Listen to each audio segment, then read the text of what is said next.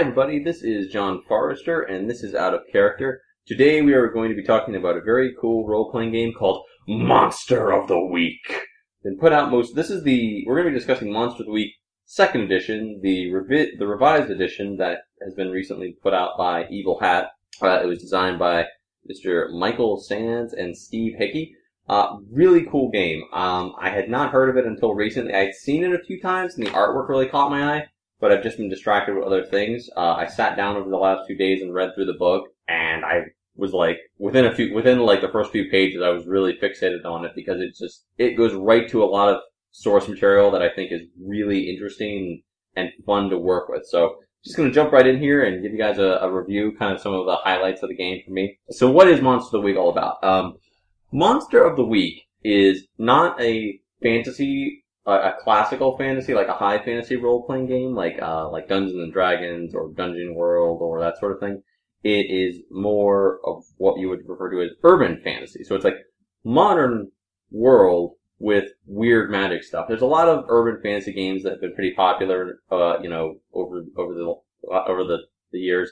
Uh, you could look at any of the White Wolf games like uh, Vampire Masquerade, uh, Werewolf, Changeling. Um, plus, like uh, there's also obviously the Dresden Files role playing game that's very popular, also from Evil Hat. So urban fantasy is a pretty fun genre to, to play around with, and it's interesting to see how many of those shows do well. It does go heavily to source material, like certain TV shows that have been popular that are also urban fantasy. In the 90s and like even in recent years, it seems like urban fantasy stuff just exploded.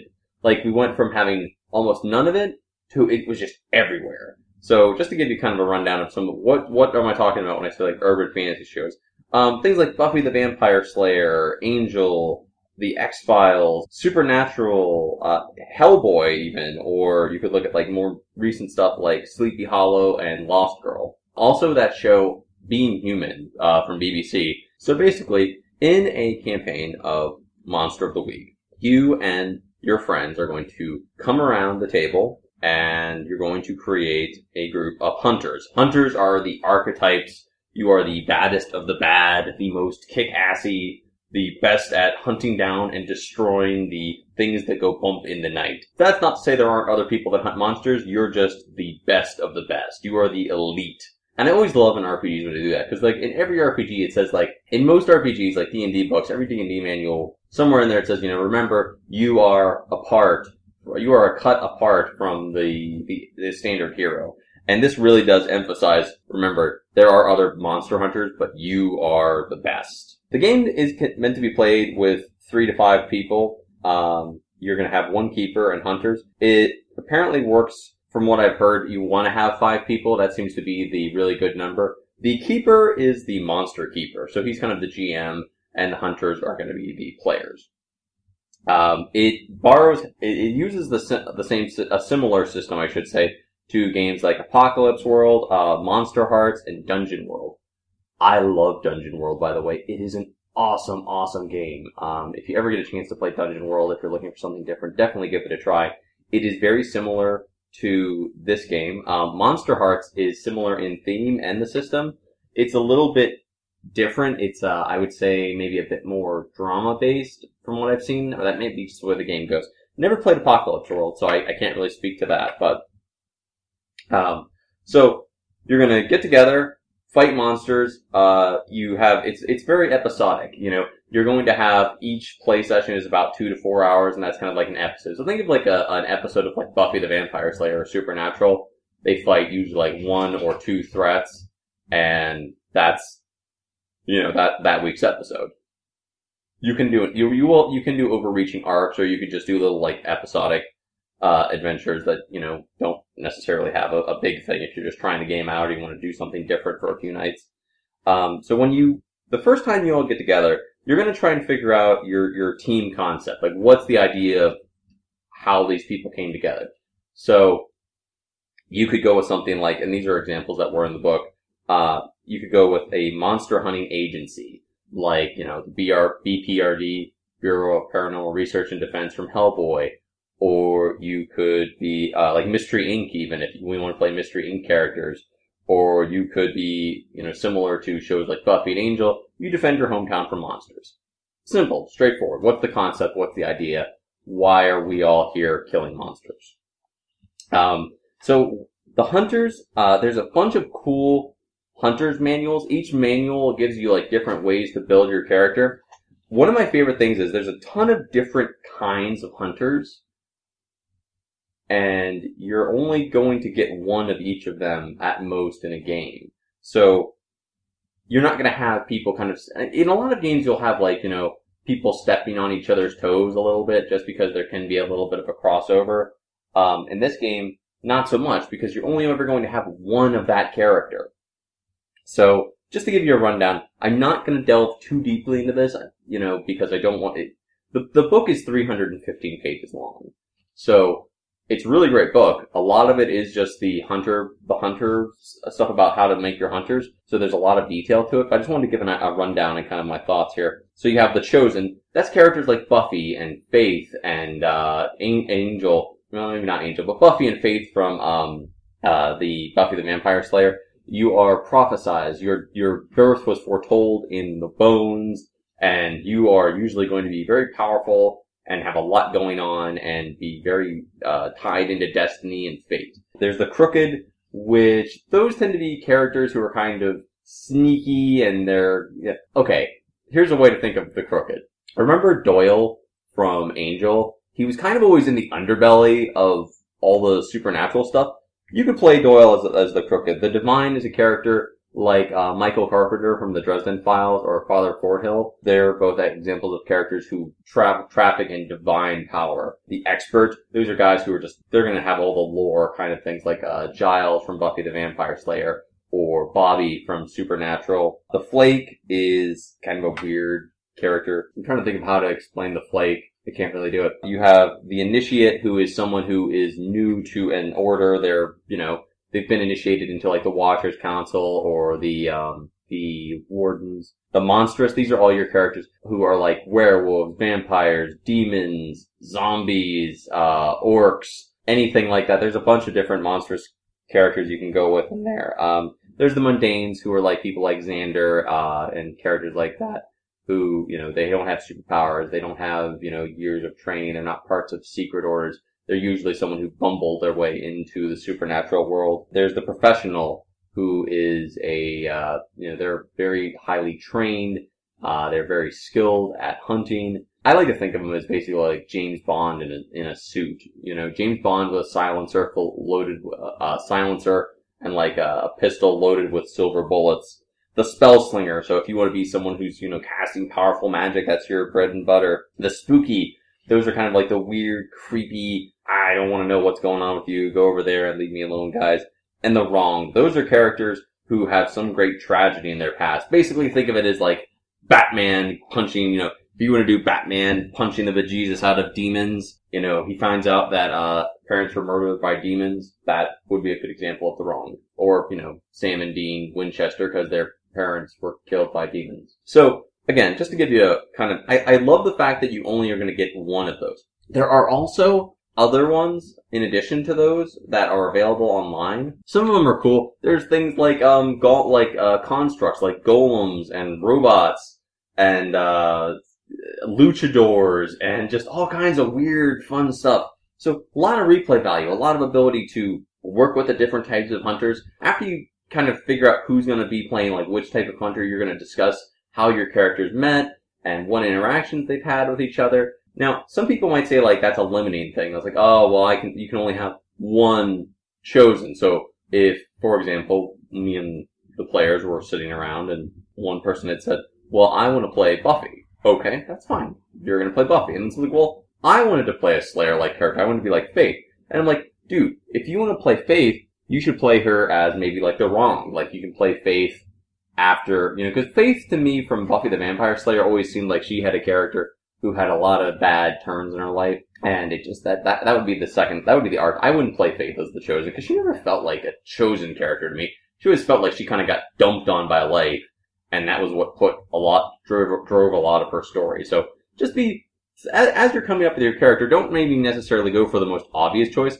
Having said that, the monstrous characters are awesome. I really love those guys. They're so much fun and there's so much versatility with them just in terms of the number of choices. You know, you have your like your vulnerabilities and oh, you have to feed on blood if you're a vampire, and, or you're vulnerable to silver or daylight. So as you're going through the world, you're going to be looking at your playbooks. The playbooks are all different depending on which of those types of hunters you pick. They define how you create your hunter and what abilities each of the hunters can use. Basically, you're all going to have access to the same key moves. This is one of those things that's very similar to Dungeon World.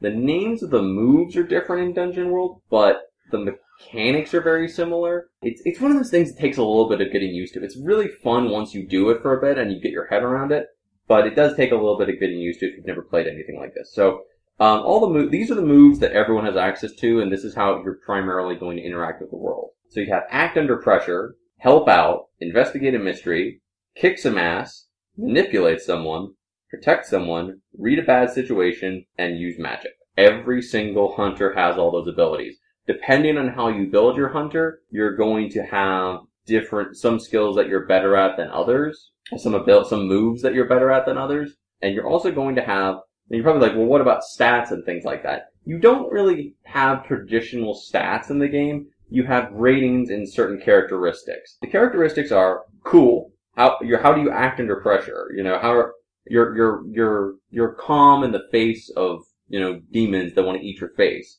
Um, that affects your ability to use act under pressure and help out. Your toughness is exactly what it sounds like. You know, are you somebody who can take a hit, or do you have a glass jaw? Are you Wesley, or are you Angel? So, you know, you're season one Wesley, by the way. Well, season three Wesley from Buffy the Vampire Slayer. I've been watching Buffy the Vampire Slayer over again as I was reading the book for this. So, and I've just bought season one of Angel to rewatch it. Uh, so toughness has kick some ass and, uh, protect someone. So, you know, you want to throw yourself in the path of a, a, an oncoming arrow and take the shot for your friend. Yeah, I'm so tough I can do that. Charm is you're, you know, you're very personable or you're a good liar or you're very tricky or you know, you're the trickster from Supernatural. That you affects your ability to manipulate someone. Sharp is, you know, are you onto things? Are you smart? Are you Rupert Giles? Have you studied with the Watchers Council for years? Are you Bobby and you've just picked up a bunch of lore about demons? Uh, that affects your ability to investigate a mystery or read someone. And weird is your ability to use magic. It's just how you're just you're just a strange duck, and you you you are tapped into the magic. Um, basically, again, when you're going through your hunter's book, it gives you different packages so you can pick how good at different things you want to be. Anytime you're rolling, you're going to roll 2d6 and you're looking for a target number. So like, let's say you come to a door and I as the keeper say like, okay, what do you guys want to do? You arrive in front of a fortress-like old abandoned hospital. rumor has it that it is haunted. You, ha- your friend, uh, the historian you were supposed to meet up with, you know he's been taken here by a group of vampires. How do you approach the situation? Dean Winchester, you know, being one of the characters we're playing in this fictional game, says, I want to kick some ass. I'm going to kick down the door. Okay. So, anytime you're rolling, there's three, going to be one of three possible outcomes. A 10 or better is a success you do exactly what you set out to do. Dean kicks down the door, there is no ill effect, and he's in. The obstacle is removed, and play can proceed. 7 to 9 is usually going to be success with a complication. Depending on what move you're using, what you're trying to do, it can have very different, that, that complication can be a number of different things. But basically, the way to think of it is, you're going to get a success, you're going to do what you want to do, but maybe not in the way that you wanted to do it, or you're outcome maybe less than what you wanted it to be.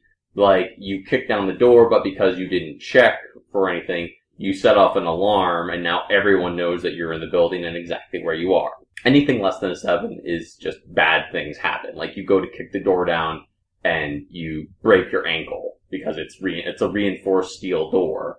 Uh, or, you know, you go to shoot the lock, you know, shoot the lock on the door like they do in action stuff. I don't think that would actually work, but uh, and you know you waste a bunch of bullets and you make a lot of noise and draw attention to yourself and vampires come from behind you to attack and now you're trapped between this locked door that you can't get through and a group of ticked off vampires. That's pretty much the way every move goes. The bigger, the big question as far as that goes is just like when you're doing investigate, it's usually you're going to ask questions and which questions you get to ask. Um, it leads to a very cool pendulum sort of play between the keeper and the hunters and it's similar to how things work in Dungeon World.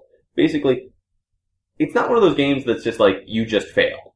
I don't like that. I don't like when things just like you you you failed and nothing good happens, nothing bad happens, the plot doesn't advance.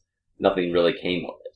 uh, anytime you're using the move, something is going to happen. It may not be something good, but something will come of it. Something that is going to advance the story and the threats and the characters and everything that's going on. It's cool. There are two other, um, meaningful characteristics in here. One of them is your ability to use luck. Luck is uh, basically you have a little bit of, every character has a little bit of luck in the game that you can use to decrease your wounds or to automatically roll a 12. If memory serves, I believe you get 7 luck at the start of the game and you can tick those off and you can get them back and when you run out of luck, the keeper can screw with you a lot, so it's kind of like, I really need to get through this door, or I really need to jump over this thing, or I really need to find out, you know, which of these books is the Necronomicon very quickly and which of them is the duplicate. You can do all that stuff with luck. We've talked about the players, we talked about the hunters a little bit. What's the keeper doing? The keeper has moves too. The keeper's moves are a little bit, are, are just what are you doing while they're doing all this stuff? So here's some of the keeper's moves. Uh, you can separate the players. Remember, uh, you know, like, oh, you're investigating and, uh, this trick bookshelf spins around and now you're separated from everyone else. Uh, reveal future badness. Uh, reveal off-screen badness. Inflict harm, straightforward, you just hurt people. Make them investigate. Make them acquire stuff. So like send somebody to the magic shop to collect components, tell the possible consequences, and then ask what they would like to do. Turn their moves back on them. Offer an opportunity and then uh, take away the hunter stuff. So rob them of their equipment, their cool enchanted sword, uh, or their awesome that really cool gun that the Winchesters found that can kill demons, that's gone. And you're, you are facing off with a bunch of demons. Have fun with that. Put someone in trouble. Make a threat. Or after every move, eh, after every move, you're always wanting to ask the players, what are you doing? How are you responding to that? Remember, it's very simple. Just, just always think of it as a back and forth motion. It's a pendular motion. You're not supposed to be like running this scenario so much as building a, a, a very interactive, it's a very story based, very interactive game. This is not, if you're one of those GMs that likes to build like a very complex thing and you kind of want to run things a certain way, you have to give the players a lot of, a lot of room to, to affect. If you don't do that, you're missing out on it because it's really, really fun when you get it going. It takes a little bit of getting used to in some ways just because those moves are different. You have four basic like things to play around with when you're the keeper. Uh, you have the monsters, which there are some really cool monsters in the book. There's examples for like how to make ones, like, and there's some examples of basic monsters. Minions who are like, you know, you have like the master vampires, like the cool vampires, like Spike and Angel, and the master from Buffy, and, uh, you know, all the vampires that you would actually be like, oh no, it's that guy. Then you have like the goofy miniony vampires, or like little goblins, or cultists, or, you know, the guys who the the heroes, the hunters, are just gonna rip through them. Um, you have innocent by you have bystanders. These can be anybody from like uh, police who break into you know uh, they they got a call about intruders or they saw some the hunters were breaking into a graveyard to EMTs to politicians to anyone normal-ish who's you know living in the world and even locations graveyards forests uh you know old haunted swimming pools any of that stuff these are all going to have their own interesting ways to affect your story, and they're going to have different moves and threats and things to bring in. Episodes of each individual night you play, and that's like two to four, you're usually going to face like one singular threat, like, uh, you know, in the X-Files, we're going to investigate, uh, uh, aliens in the woods, or Sasquatch, or Bigfoot, or whatever. Um, arcs are the big overreaching stories. Those are like, you know, as you're going through, you're facing like a more powerful threat. You know, you're fighting groups of powerful vampires leading up to facing a master vampire or some other supernatural being who is manipulating these vampires to do his bidding or her bidding. You have countdowns too, which is like as the game's progressing, there's stuff happening. Like if you if your players go in one direction to face off one threat, that doesn't mean that they win necessarily. It's like okay, so while you guys were saving the museum, and you saved that historian who, who's now your ally over here, werewolves have managed to harness this ancient book that's going to allow them to become werewolves full time without the light of the full moon. They're just always going to be able to transform. Not good, but you have those countdowns. So it's like as the game progresses, things are happening off screen as well. Your players are not always going to be at the center of everything. They are going to be the focal point of the action, but there are other things going on off screen. Like think of it like those TV shows. Uh, you know, Buffy and Angel and Sam and Dean and Mulder and Scully are not always in every scene. There's stuff going on. People are dying. Uh, ancient, the smoking man is smoking a cigarette and saying some nefarious shit over in the corner and just bad stuff. Uh, that's kind of the way to think of the countdowns. At the end of every session, you're going to sit down with the, the players are going to ask themselves a couple of questions. This is how your characters are going to advance gain experience, become more powerful. Did we conclude the current mystery? Did your did you guys actually resolve the issue? You know, you figured out uh, the the the enchanted the wishing well was haunted by the ghost of someone who was drowned there and who was killing people. Yeah, we did that. We exorcised the ghost. Uh, did you save someone from certain death? Yes, we saved uh, this little kid who the spirit was possessing, and he was gonna drown this kid in the well because he was the son of the people who drowned him. Uh, did we learn something new and important about the world? Maybe, maybe not. No, we didn't in this case. Uh, we didn't learn anything important about the world. We learned people drown people in wells sometimes. Uh, did we learn something new and important about one of the hunters? Yes, we did. We learned that uh, one of them is eh, terrified of water because he made a pact with a water demon as a boy, and he's always afraid that it's going to come back and kill him through the water one of these days. If you answer yes to one or two of those questions, you gain one experience point. If you answer yes to three or four of those questions, you gain two experience. And then you'll play your next session. Um, Keeper's roles was pretty traditional. You're going to be controlling monsters and playing and making the, you know, figuring out what kind of mysteries you want to play with. There's a huge section and explains how to plan the mysteries. There's examples of mysteries. There's examples of threats. There's examples of bystanders and monsters and all kinds of cool stuff. It is an awesome book. It is immensely long. Just, but like, you, as you're reading through it, you're not like, okay, yeah, great. Where's the good stuff?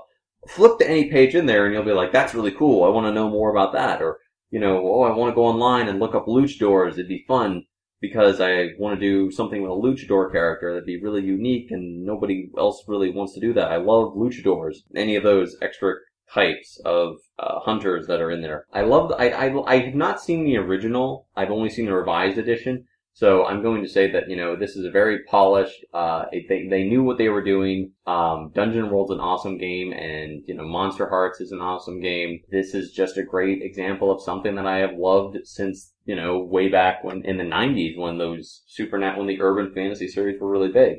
Uh, they're very popular now even, and I, I still enjoy them. I love shows like Sleepy Hollow.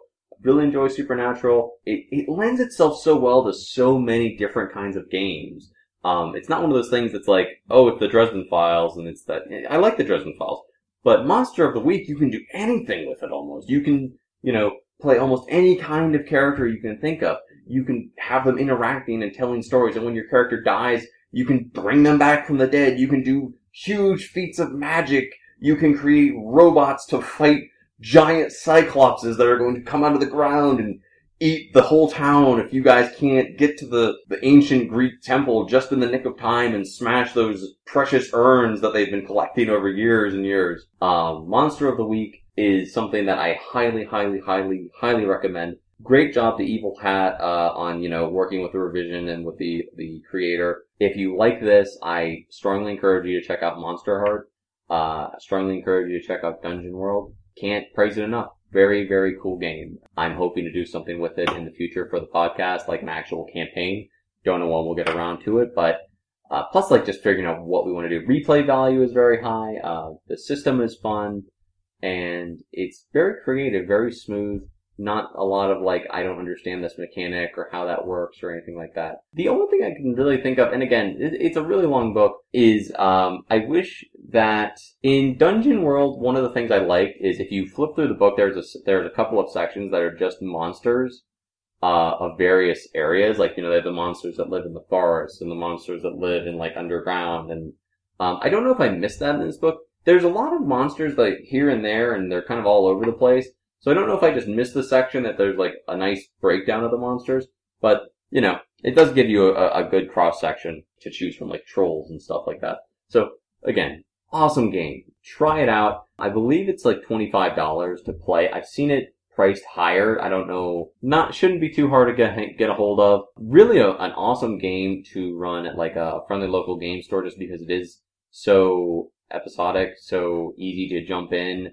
Um, it tends to be with those things, people, you know, schedule conflicts, that sort of thing. You know, get, get, you know, five people together and run through stuff. Uh, until next time, guys, that is going to be it. Oh, uh, special thanks this week to our friends again in London, England. You are the, uh, we, we get the most listens in London, England this, this last week. So again, we appreciate you guys. Hopefully you like this. Maybe do something with being human. Um, really, you know, vampire, werewolf, and a ghost who are all flatmates.